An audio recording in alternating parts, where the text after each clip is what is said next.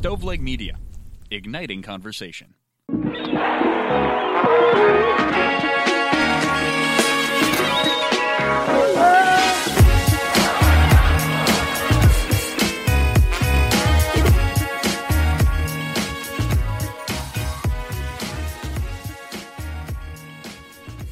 Welcome to the 49th episode of the Pulling Tarp Podcast. I'm your host, Bobby Kuhn. Thank you so much for tuning in, folks. I'm going to take this chance to share another comment from Apple Podcasts from one of our listeners. This is from Cole Hearn.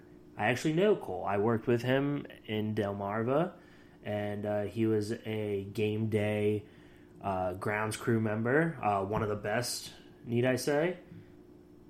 Bobby hosts a very interesting podcast that focuses on life working inside minor league baseball. He has had numerous people from all over the country join the show and share their stories of working in minor league baseball. Minor league baseball is a job that requires long, rigorous hours, but also creates some of the best memories you'll ever have. Bobby does a great job of encapsulating that in this podcast. It is a must-listen for anyone who loves baseball and wants to hear some awesome baseball stories. Always remember the first thing you learn when you start working in minor league baseball is how to pull tarp. I couldn't agree more, Cole. Thank you so much for the review on Apple Podcasts. Don't be afraid to leave a rating or comment of your own on Apple Podcasts, folks. Also, share the podcast with friends.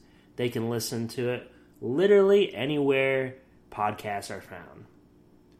Make sure to follow me on Twitter for all up-to-date news on the Pulling Tarp Podcast at ITSRACOON. That's right, it's R.A. Coon.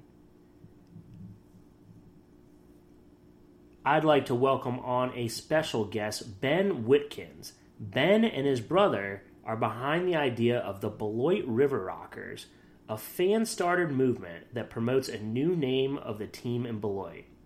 Can't wait to chat about this with Ben Witkins right after this break.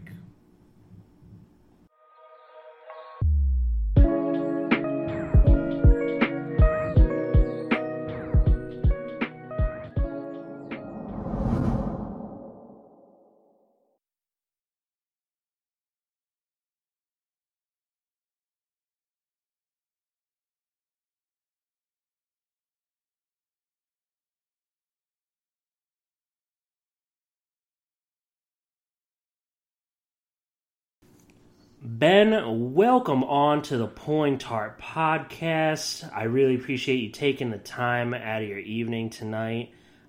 Explain to the listeners what you are trying to achieve with the idea of the Beloit River Rockers. Yeah, so this idea of the Beloit River Rockers was essentially an evolution out of our Save Snappy petition, which we launched a couple months back in response to the poor quality of the proposed names from our opinion. Again, just real quick, the proposed names, Moo, Cheeseball, Polka Pike, Supper Clubbers, and Sky Carp. We felt that those were lackluster options. But despite the success of the petition, 3,500 plus signatures and growing, we didn't want to be falsely perceived as the stick in the mud guys who just oppose everything. Mm-hmm. And when it became clear, basically, that the organization was going to move on with a new name, they were adamant on moving on from Snappers, essentially, we decided to come up with River Rockers as a compromise. So the beauty of River Rockers, from our perspective, is that it updates the current Snappy mascot, and then it adds the proposed names that the team provided to create one big mascot rock band. So fans get to keep the Snappers tradition, which has historical ties to the community, and the organization gets new merchandise opportunity. So not only from the updated Snappy logo, but from all the different new mascots, similar to the Milwaukee's famous racing sausages, for example. Okay, very cool. I'm on record on the internet, the Twitter sphere and the Facebook and all that stuff. So I'm on record saying that I liked a few of the Brandiose names. Speaking from a marketing standpoint, as you and I discussed, I was the director of media relations and marketing for the Snappers for 3 years, worked for the team for a total of 4, and was heavily involved in the community and the front office, making sure that the community had 70 home games to go to each season. So I do like it from a marketing standpoint, but I brought you on because I think, your idea, needs to be discussed and shared. And at the beginning of this podcast, it always says my buddy Nate, who is the quote unquote producer, Stoveleg Media, igniting conversation, and that's exactly what we're going to do with this episode. So I'm certainly open to hearing your ideas, and obviously because I agreed to have you on. I do kind of like what you're going with here. It's a nice compromise, and it gives the fans, more mascots to root for, more merchandise opportunities, and that kind of stuff. I am partial to the name Snappers. As you can see, Ben, I showed you before, I'm wearing my first half championship t-shirt, Beloit Snappers t-shirt from 2013. That was my first year with the team. A lot of great MLB players on that team. So I just wanted to say, on record that I'm certainly open to your idea, even though it's not my first choice, and I hope you can respect that. Oh, absolutely. Yeah, we respect the range of opinions on this. It's definitely a subject that's near and dear to a lot of people's hearts. Speaking from ourselves, again, I mentioned at the top, we started the Save Snappy petition, so we love the Beloit Snappers, man. We really, really love that name. But really, River Rockers is all about compromise, and we think it's a win for both fans and the ownership. Okay, so... And I do agree that these names from Brandiose are kind of out there, which, a lot of new MILB teams, their names are, really out there. But so why, and this is an impromptu question, so forgive me for not having this on the outline that I gave you. Why is... having Snapper Sundays not a good enough compromise, I guess? Well, Snapper Sundays is good, but it feels like an olive branch, and it just feels like why are we doing it? Why are we getting away from a name that has so much regional significance, so much historical significance, for a new name that doesn't resonate with anybody? Now, it's not like when they came out with these names, it's it's 50% support, it's 30% support, it's 100%, or not 100% obviously, but it's like 90% negative feedback when they came out with this. There are a couple outliers here and there, yourself included, who like some of the options, but the onslaught of negative social media feedback that the team received was the impetus for why we got started in the first place. So we think it misses the mark, and we're happy with Snapper Sundays, but the other 6 days of the week are important, and we just don't want to be labeled as one of these 5. Sure. I get what you're saying. Okay. So clearly Quint Studer has been a guest on this podcast, so I appreciate everything that he's doing in the community. Same here, Bobby. Yeah, I know. And you've been on record in multiple interviews and articles saying that you appreciate him and Diane Hendricks and Dennis Connerton and everybody that was involved that worked extremely hard, quite frankly, to save professional baseball in Beloit. Right, that was going to be my next point. It's not like, oh, we're appreciative. It's I explicitly state Quint Studer saved baseball in Beloit, Wisconsin, and I don't think that can ever be forgotten. Right. So this is where I was going to go is, so clearly I host this podcast. I talk to multiple lots of people in the industry. I have lots of friends in the industry. And those new names, so I'm just going to list a few, new names, that weren't very well received, when it was announced or when there was voting or what have you, but are killing it now, in attendance and merchandise sales. The Jacksonville Jumbo Shrimp is one of them. The Rocket City Trash Pandas, the El Paso Chihuahuas. Those are just a few. The Amarillo Sod Poodles. Again, those are just a few names that are kind of out there, quite frankly. And they weren't very well received from the public and from the fans at first. Do you think, like, maybe you're jumping the gun a little bit, and maybe this people just need to, like, let this sit for a year and resonate, and then maybe they'll appreciate the Supper Clubbers or what have you. I don't know. I just wanted to know your thoughts on that. Like, as an industry, that's the way it's trending. Yeah, no, I totally appreciate this point. And what you're bringing up are a couple examples of quality rebrands. And let's focus on the Jacksonville Shrimp, for example. Mm-hmm. I believe their former name was the Stars, if I'm not mistaken. The Suns. Or Suns, excuse me. Thank you for the correction. Yeah. They went from the Suns to the Shrimp. So I think the case can be made. That's a really good example of a rebrand. So there's a big shrimping community in the Jacksonville area. Sure, yeah. Suns, you can argue, might be a little on the generic side. So I think they went from a little bit generic to hyper specific regionally. So it's like that is an example of a rebrand that I think makes a lot of sense and people can rally around. Right. But just on the flip side of a good rebrand, there are also bad rebrands, and I'll bring up one example in New Orleans. The Zephyrs, I believe, was the name, and they had great support, and fans loved the Zephyrs, and then they came up with the idea to change over to the New Orleans Baby Cakes, and long story short, it didn't go well.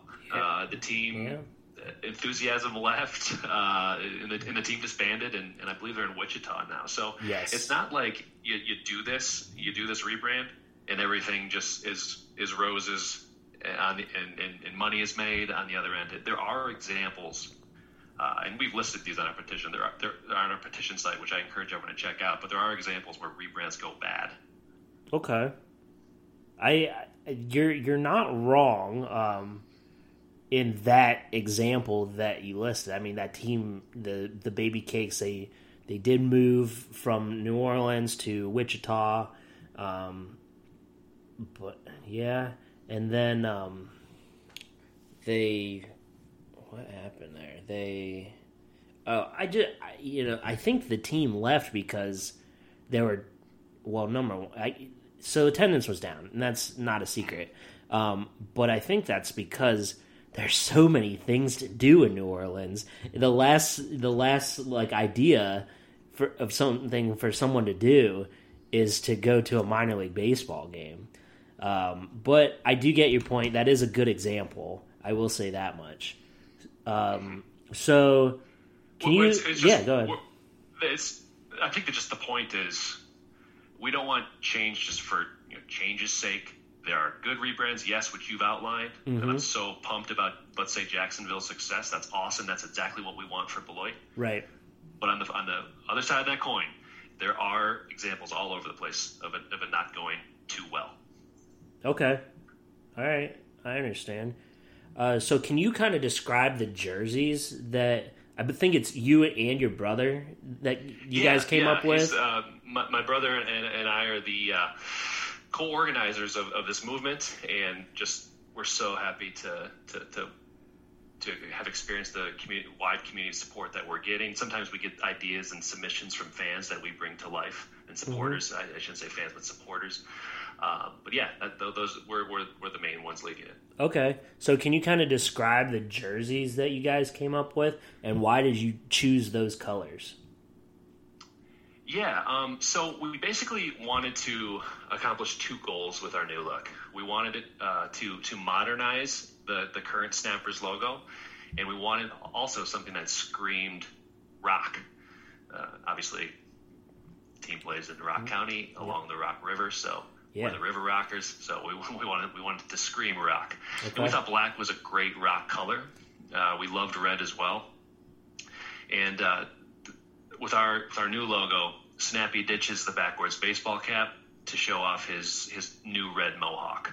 All right. And obviously, when you have a turtle mascot, you need some green in the logo too.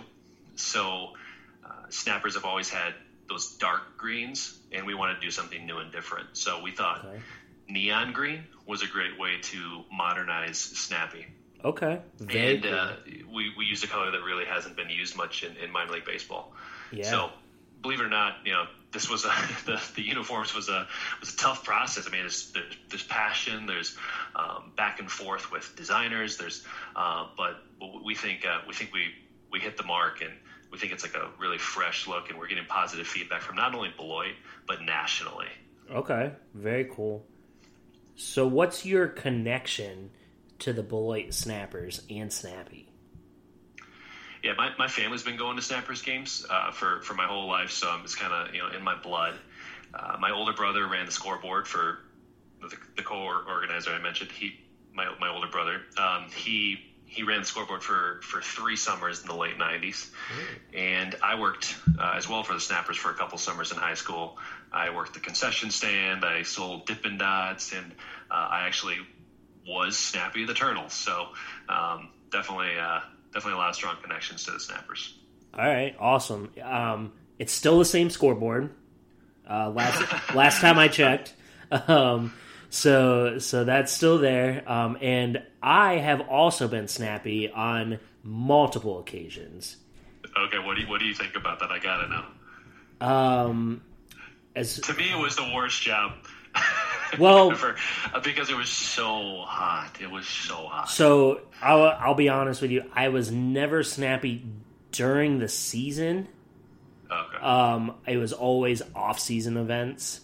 You know, when we didn't employ hourly employees and stuff like that.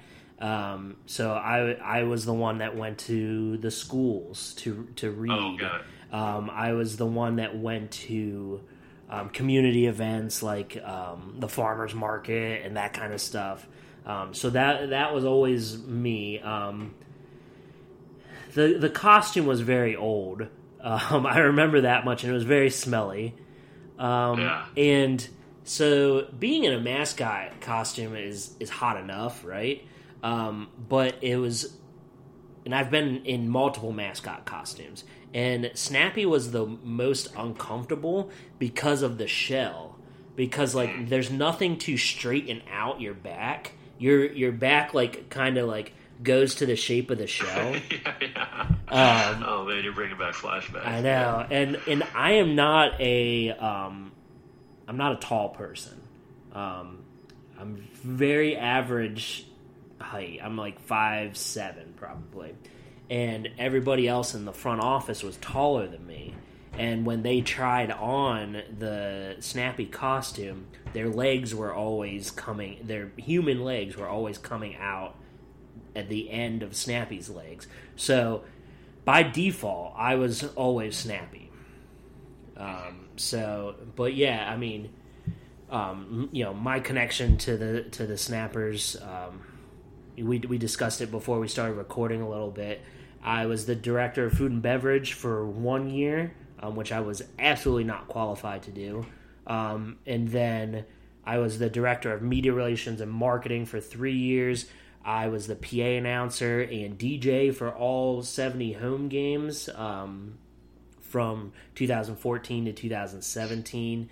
And I lived in Beloit. I was a frequent flyer at The Rock and what was the bar called? The Irish bar. Suds O'Hanahan's? Suds O'Hanahan's. I was a frequent flyer there as well. And yeah, I was a West Side Beloit person. So yeah, It's funny you bring up Suds. That bar is now Hatley's Pub. Okay. And we were just endorsed by the new owner of Hatley's Pub.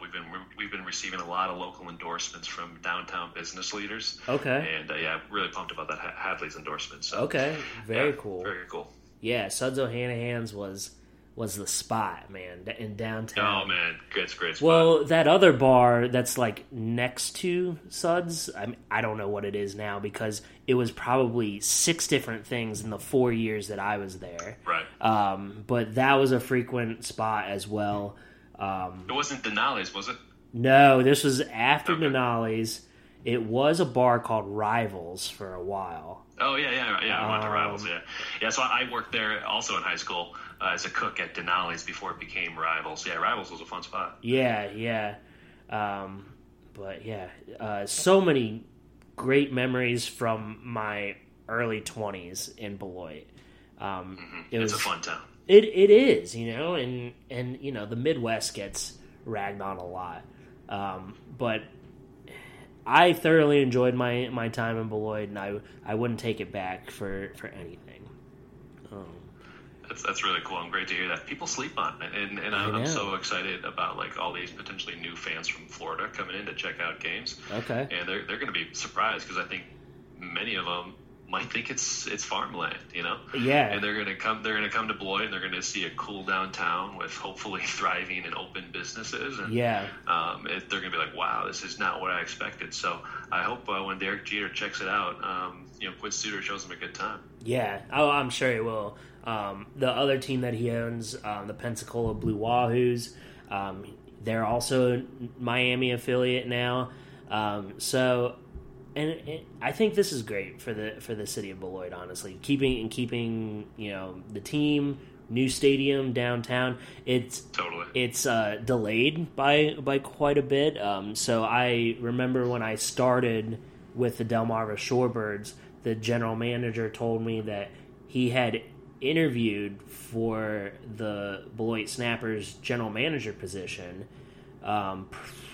So you know, like 20 years ago. And he said that they were talking about getting a new stadium then. So, I mean, that shows you how long it's been in the works for sure. Yeah. Oh, my God, it's a Herculean effort to pull this off. And, again, so appreciative of Quint Studer and Diane Hendricks for what they did. I actually listened to Quint Studer on your podcast, and I remember him talking about how this is – the stadium is like the bookend to downtown, and he kind of walked through this example of this bookend concept, you know, like his ideal downtown or something has like a, you know, one attraction at one end and then another attraction on the opposite end, and you kind of eat and drink and meander all through the downtown. And ABC Supply Stadium is now officially that bookend in his mind to Beloit's downtown revitalization. So yeah, and I just love that concept, and I think about it a lot. Yeah. So, Ben, will you still support the team if they don't choose your idea of the Beloit River Rockers? Of course, yeah. I'm a Snappers fan for life, and whatever the name is isn't going to change that. We want this rebrand to succeed just as much as anyone. I think people forget that sometimes. We're the same side. Why we're so concerned? One of the 5 proposed names will only cause, well, let me say this another way. What we're so concerned about is we think one of these five names, yeah, it might have a 1 or 2 year bump in merchandise sales, but we think that might be it. We're worried local fans are going to get stuck with a name they're just not that excited about. And after that initial 1 or 2 year bump, what happens then? As we wrote on our petition,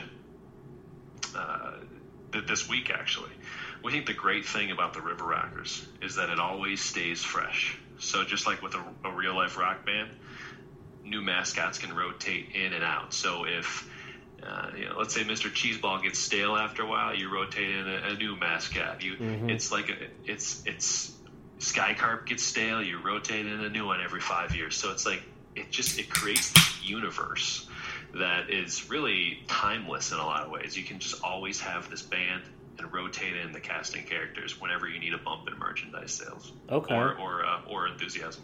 Okay. I like it. So out of the five names from Brandiose, who I've also worked with on a personal and professional, well, not a personal, a professional level, when the Delmarva Shorebirds rebranded to the Delmarva Scrapple for one night. So I have worked with those guys in the past. So my favorite was the Supper Clubbers. And interesting. Okay. I think that screams Wisconsin. I love supper clubs. The Butterfly Club in Beloit is amazing. The Butterfly Club is one of my favorite bars, not in Beloit, not in Wisconsin, in the entire world. Yes. It is like the coolest place.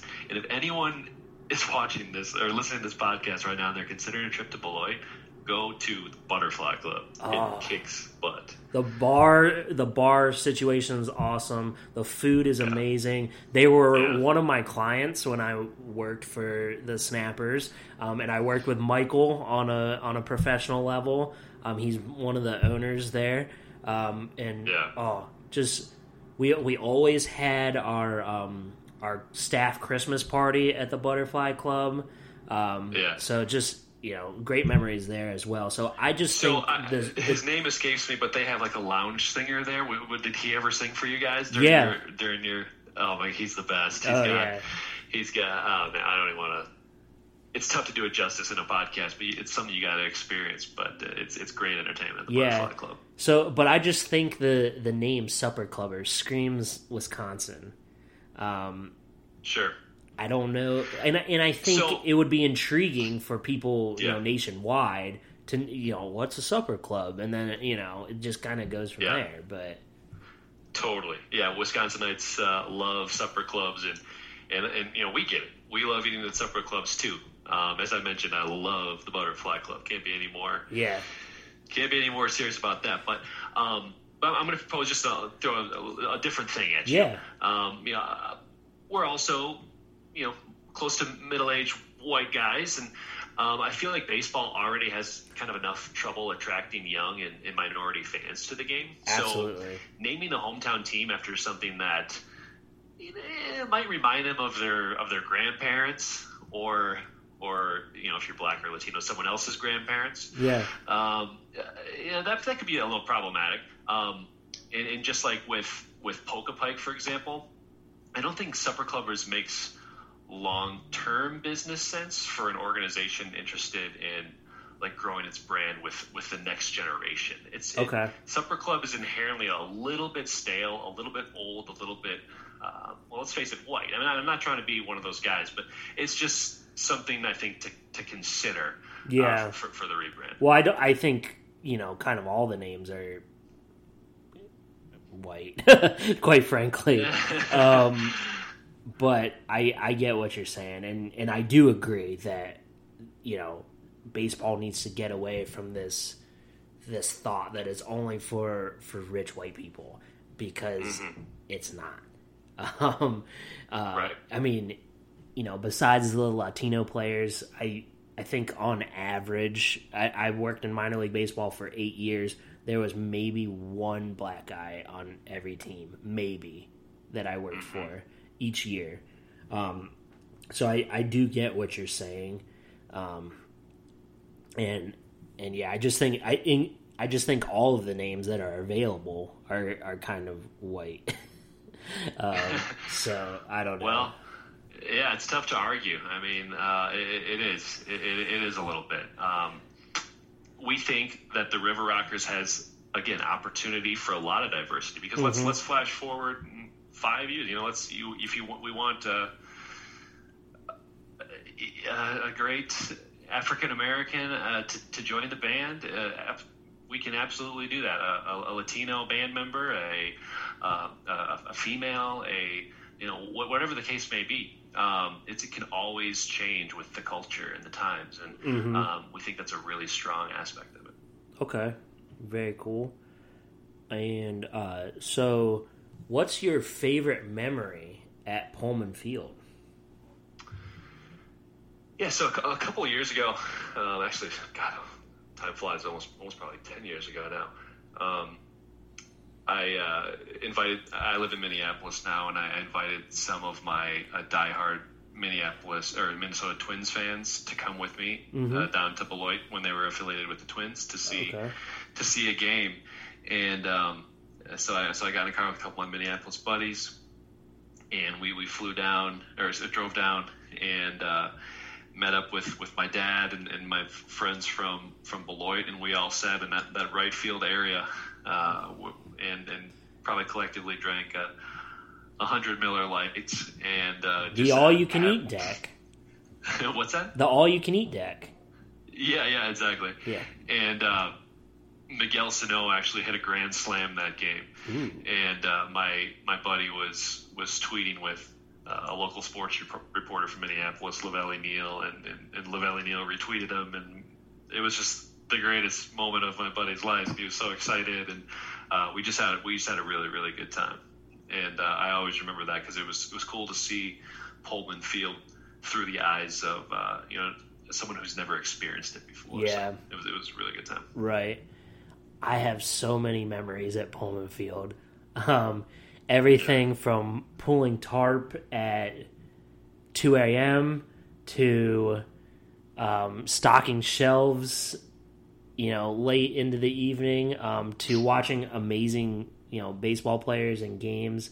Off the top of my head, I remember, I gotta look at his name real quick. But it was a Dominican guy. His name was Michael. I remember that much. And, he was kind of on the edge of being released by the Oakland A's. Not a bad player, just wasn't going to move up in the rankings, and so they put him at the 9 spot in the batting order, and I remember I think we were down by 2 going into the bottom of the 9th, and he was up to bat, and he hit a 3-run bomb to a walk-off 3-run bomb, and he was one of those guys that was like coaching first base because he wasn't in the lineup, and like he was in the lineup like once a week at that.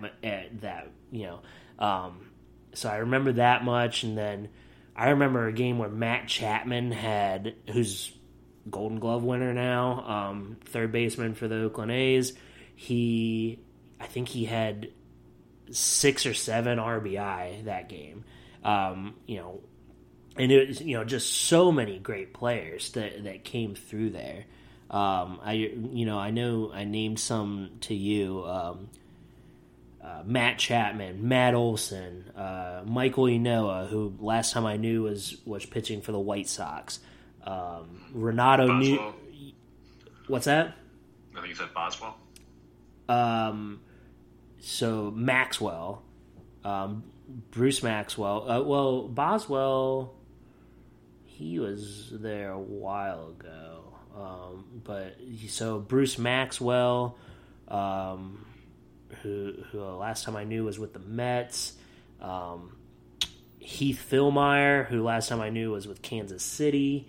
Boog Powell, who last time I knew he was back with the A's as well. Just so many good players. Lou Trevino, who went to the same college as I did, Division II, Slippery Rock University. Shout out to Lou Trevino. He's a reliever for the A's now. Just so many awesome memories at Pohlman Field, like way too many to even remember. So I'll bet, yeah, it's a special place, no doubt about it. And it's part of the community. It's part of you. It's part of me. And those memories will always remain, which is the great part. But the cool thing is, I think as a community, we're ready for this new stadium, because as cool as Pohlman Field was, it definitely had its limitations. I mean, for sure. To be frank, it was an outdated stadium. But with ABC Supply Stadium coming in, to have a state-of-the-art, brand new spanking stadium, it's going to be absolutely incredible, and I just simply cannot wait to experience it. It's going to be amazing. I'm gonna describe Pohlman Field to everybody really quickly. It wasn't much, but it was what Beloit had, and we made it special. So it was literally like a high school field that was made into a minor league field in the 80s. Still metal bleachers. The box seats were coming like out of the bleacher, like falling out of the bleachers. The press box was a trail, like an elevated trail, single wide trailer that was at the top of the bleachers.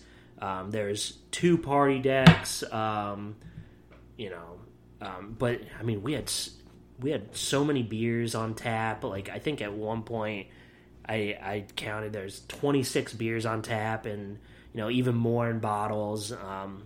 And the players had to walk through the concourse to get to the field, and then the front office was attached to the clubhouses as well. In fact, the front office shared a bathroom with the home Beloit coaches. So, yes, there were a lot of things wrong with Pohlman Field, but that doesn't negate the fact that it was important to the city of Beloit, still is, and that's where families made memories and where professional baseball players came through and put their mark on Beloit and made it to the majors. Mm-hmm. I totally agree with all of that. Yeah.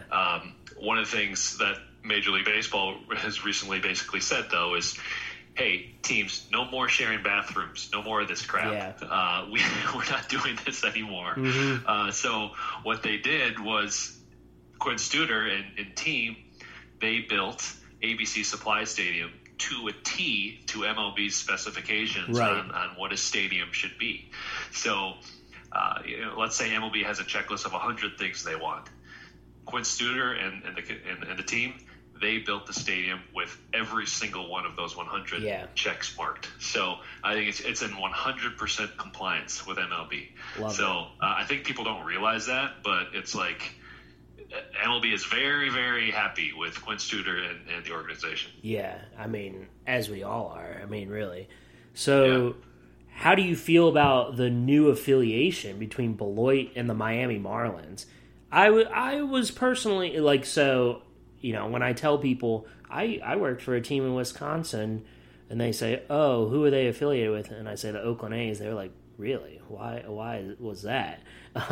And so I thought, with the realignment of minor league baseball, that there may be a chance to get a geographically closer affiliate for Beloit, but clearly that didn't pan out, and now they're affiliated with the Marlins. How do you feel about that? I'm excited about it. The Marlins are ranked as one of the top organizations in the minor leagues, mm-hmm. So fans are going to see really top talent. And we didn't talk about how the team has also moved from single A to high A, so the quality of play is going to be just that much higher. Mm-hmm. But the Major League Club, actually, the Marlins, surprised a lot of people by making the playoffs last year, and Derek Jeter is really building something special. I also think it's going to be awesome to see the inevitable photos of Derek Jeter just hanging out in downtown Beloit and just having a good time. Those are going to be great photos. And, for sure. Obviously, like a full page probably spread in the Beloit Daily News, above the folds. It's going to be awesome seeing Derek Jeter in town. The best thing is Beloit's going to be joined by Quint Studer's other team, the Pensacola Blue Wahoos. Mm-hmm. And I think we see a lot of opportunity for cross-promotional stuff. Studer's mentioned giving away trips to the other team's cities, for example. And we're also really excited about Studer bringing his ballpark Airbnb idea to Beloit. That's a huge success in Florida, and it's like been picked up by the Today Show, and it's a whole big thing. So it's going to be awesome. Yeah, of course. Yeah, I'm excited. They do have one of the best farm systems in Major League Baseball, and the people of Beloit are going to be seeing even better talent with them moving up to High A. It's going to be awesome, quite frankly.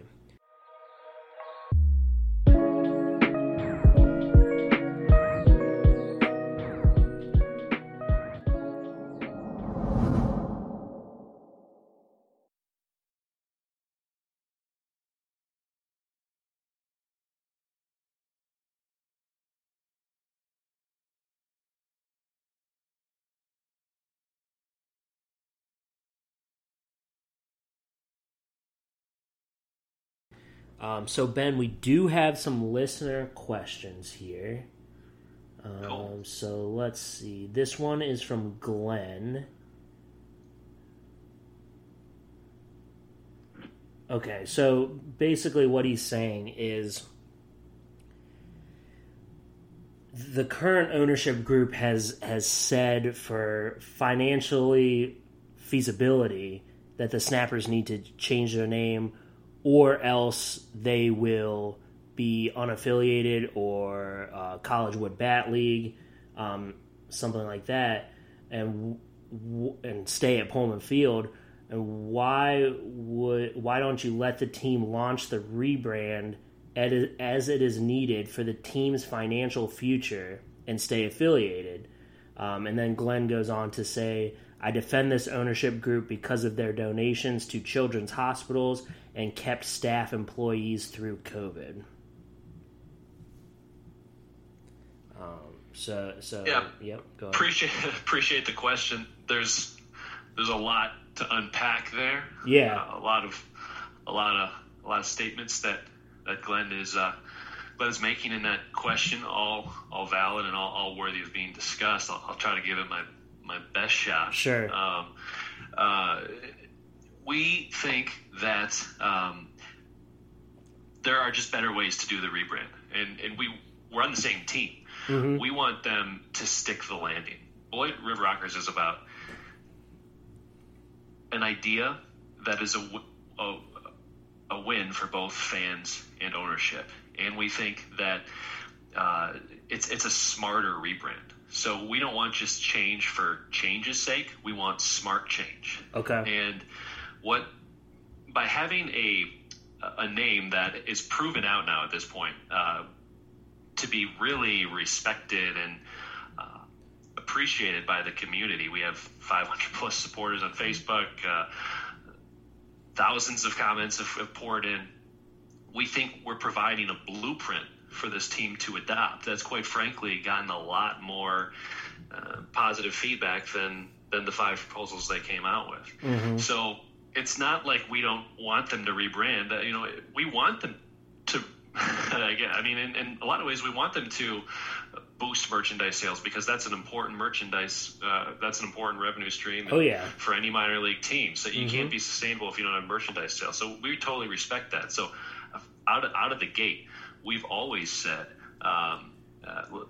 let's give Snappy a makeover. And the community's always supported that. There's not really, I don't think anyone in Beloit who doesn't think Snappy was ever overdue for a dramatic makeover. The logo was given, I don't think the logo's been changed since 95. So we've always said that. Once we realized that it wasn't going to be changed, or that they were adamant about changing, we then pivoted to compromise and we just kept saying, there's gotta be a better way. And we think we found it. And again, as we've outlined in this podcast, we didn't just give him one new mascot to sell. We gave him five. We gave a whole universe that they can sell like unlimited. They're only limited by their imagination, basically, because there's all the shirts with all the band members, all the opportunity. It could be a big win. And I don't want to ramble too much longer. There's a lot going on with that question, but that's our mindset. Okay. I do have, two schools of thought here. Well, so I am on record when my Facebook account I could still log into it. I've been locked out for like 3 months now. There's no customer support service with Facebook, so I guess I'm just locked out for the foreseeable future.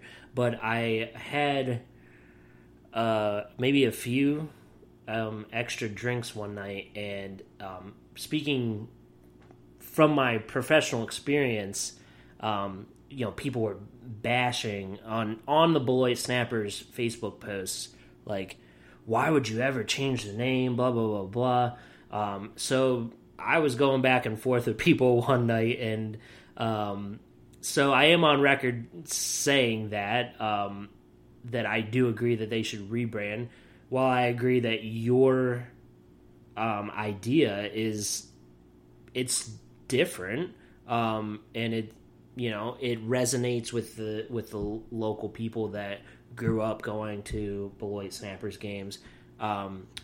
So I wanted to say that, but also, yes, the Snappers need a new makeover, one way or the other. If anybody that doesn't know, this logo was made in I think it was 95 or 96, and the guy who created it was the cousin of the general manager for the Snappers at the time. I'm glad you have that on record, because that's been like stuff of legend and urban legend for me. Like, I've always heard conflicting accounts. I've always heard it was a family member of an employee or something like that. So yeah, needless to say, that logo could use some 2021 love. Right. And I don't think anyone disagrees. In fact, early on in our petition, we hired out a designer to come up with alternate snappy looks, and they are on our petition site. I mean, people are free to check them out. But we had a whole new updated Snappy. He looked just totally modernized, and definitely due for a makeover. Yeah, so the guy was, I guess he was a professional like graphic designer at that point in 95. Clearly a lot of things have changed since then, but he literally did it for no money. He did it for his cousin, and all he wanted was 5 t-shirts with the logo on it. That's all he wanted, and that's all he got too. And so needless to say that the Snappers logo and Snappy is outdated, so I do agree that he needs a makeover one way or the other. So I do agree with that aspect. We do have another listener question, and this is a long one too. I don't know this person's name, so okay. So we can do this in a couple different portions, of course. So we'll go to the end of the first question. He says, "I personally think the River Rockers petition is a jackass thing to do when everyone with any experience knows how this will go." This person said they listened to the Ben Hill podcast that I had Ben Hill on a few episodes back, and he says, this person says, "My question is, where has this passion and energy been for the team before?"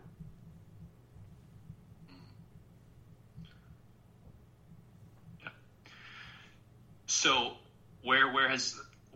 Okay, so it's a jackass thing to do. I guess I'll start at the top. Okay. Yep. Obviously, completely disagree with that. Sure.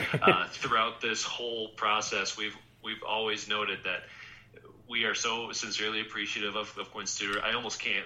I say it in every single interview. Can't say it enough. And I've told him that to his face, over the phone, in an hour-long, really cordial, friendly conversation with him. He says, "Anyone knows how this will go." I'm not exactly sure what he means by that. So I think what he's saying is that when I had Ben Hill on my show, that Ben Hill said what I said earlier, that rebrands don't always, people have backlash about them at first, but then they grow to love them. I think that's what he's saying. Okay. Sure. Well, I mean, tell that to the New Orleans Baby Cakes. Didn't work out too well for them.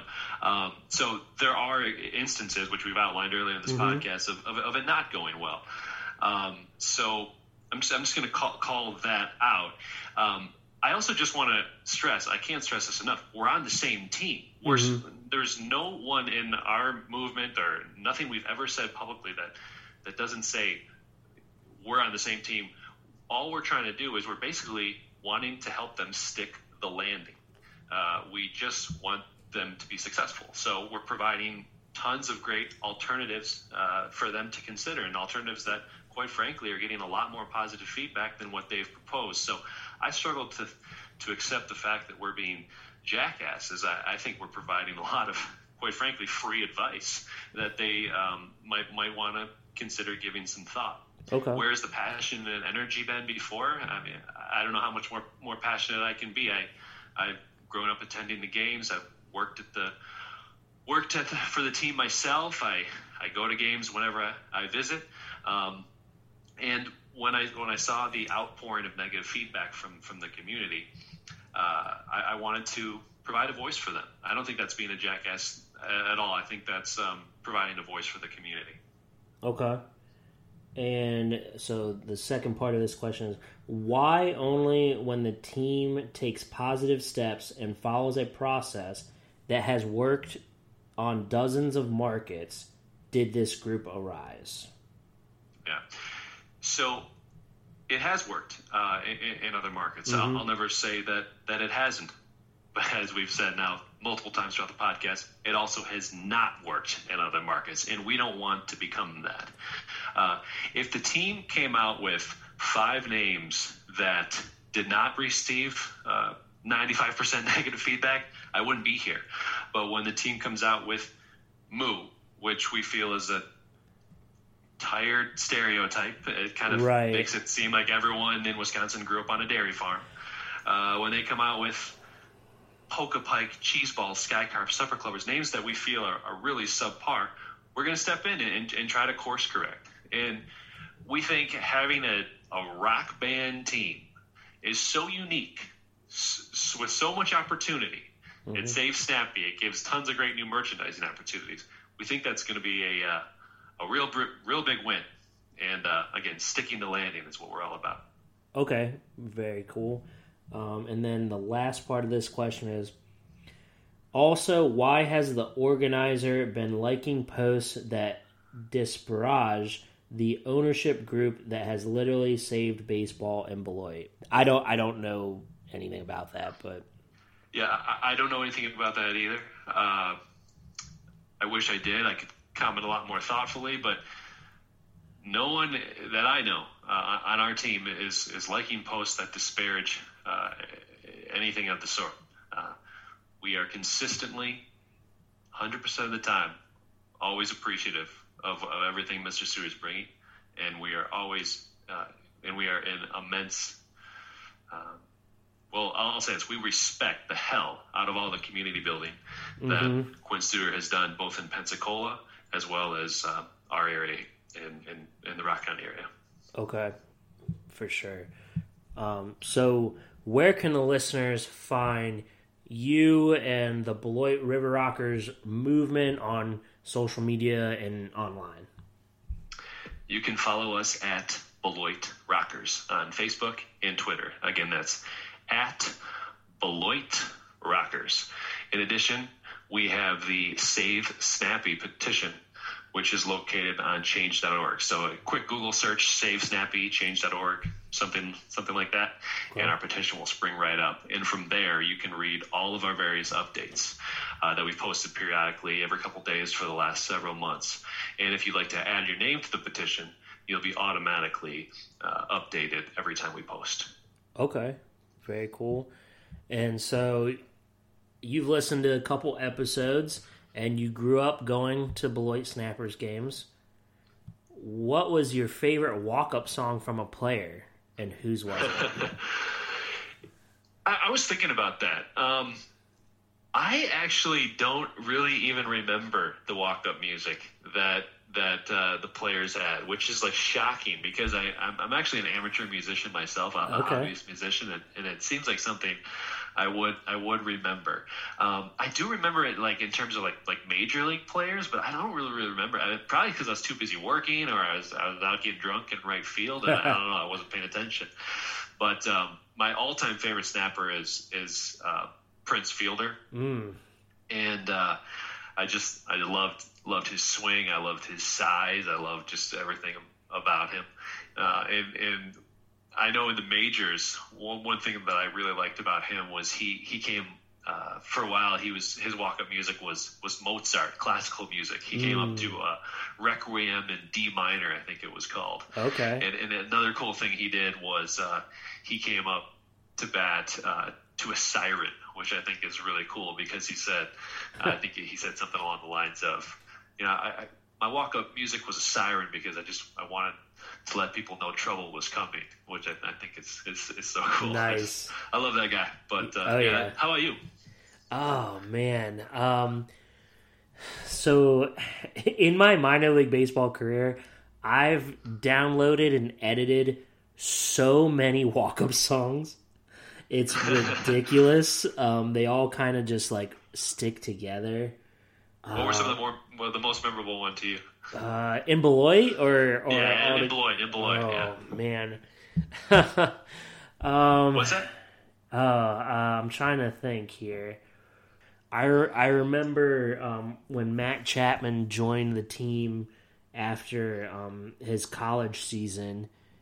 I asked him what he wanted his walk-up song to be, and he had never played professional baseball before, and he said, "Oh, I get a walk-up song?" I said, "Yeah," and he said, "Do all the other guys have them?" And I was like, "Yeah, dude," and he's like, "Okay, let me get back to you after BP," and I was like, "Okay." And then I can't remember the name of the song, but I remember it was in April and it was very cold. There was almost no fans in the stands, of course.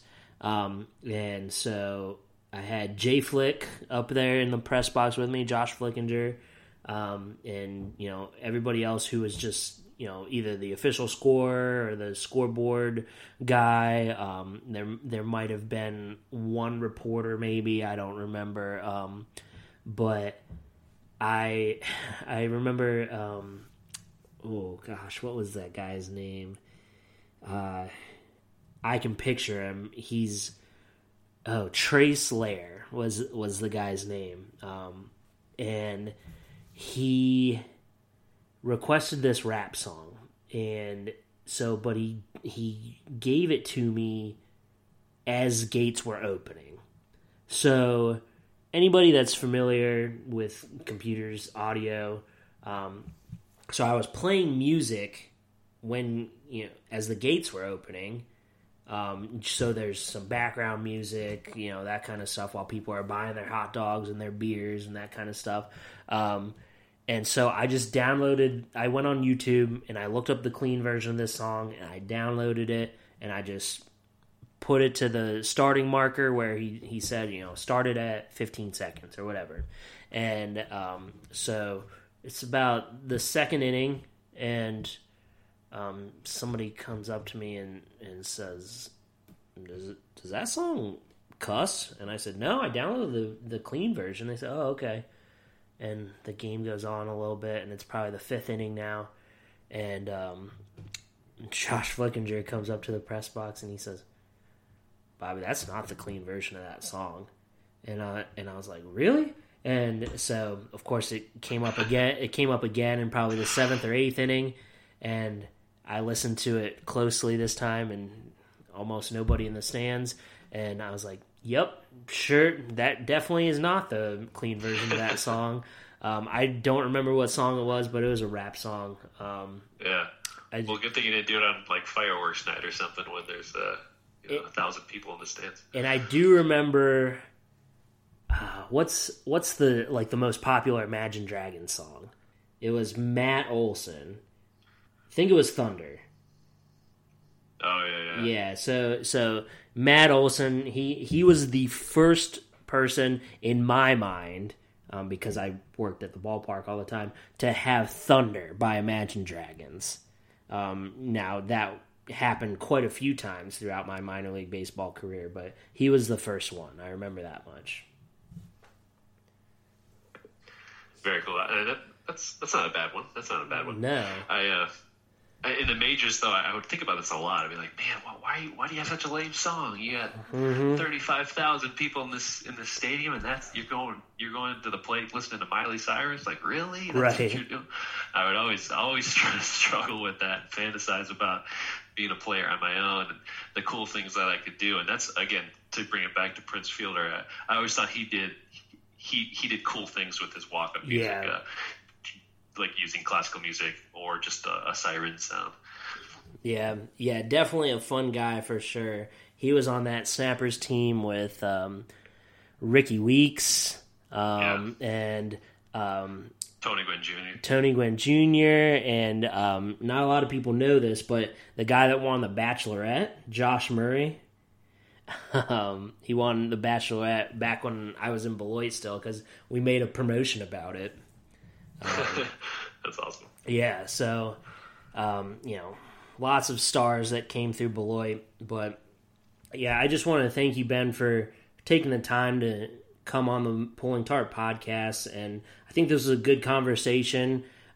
We don't have to agree 100%, but I'm certainly open to your idea and what you had to say. And I think the listeners will as well. Just thank you so much, and go Beloit. Seriously. Yeah. And that's what we got to remember, is that we're all on the same team, and people give us a little bit of grief sometimes for thinking we're basically making things more difficult, and that's not what we want to do. We want Beloit to be successful. We want this team to win. We want this team to be around for a long time. We want it to be financially viable. We want the fans to love it. We want to make Quint's life easier, not harder. Right.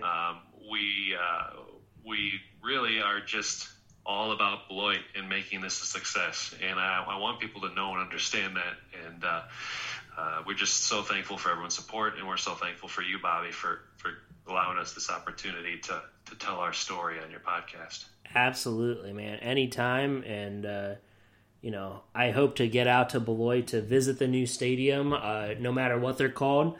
Meet my friend Quint, who has been a guest on this podcast. Reunite with my friend Dennis Connerton, who is my boss for a long time. And then, if you're there, meet you as well, of course. Yeah, great. I can't wait to words can't describe how much I want to go back to Beloit, and I never thought I'd say that. Wow. but yeah, to go back, cooler and cooler since you left. It's getting cooler. And I know cooler. There's a new brewery down there. There's new restaurants, new bars. I just really want to go back and visit Beloit, and I'm pretty sure the bartenders at The Rock still know my drink order. Awesome. So shout out to the entire city of Beloit, and welcome this new stadium. Let's try to work it so you, me, Quint, Dennis, and Derek Jeter can go out on some sort of crawl. We can do The Rock. We can do Maryland Houston's. We can do sushi or something, downtown strip, whatever. But you try to work. I think you got a lot more pull than I do with those people. So if I could kindly request that you set up that meeting, I'd appreciate it. Okay. I'll see what I can do. But yeah, thank you so much, Ben. This is a great conversation. Like I said, we don't have to agree, 1,000% with each other, but again, I do think this is a great conversation, and just appreciate your passion for Beloit baseball and the city of Beloit in general. Thanks, man, and I appreciate you putting together this great podcast and keeping at it. It's awesome, and I thoroughly enjoyed the conversation with Quint, and you got a lot of other good episodes too. So thanks. Yeah, thank you, Ben.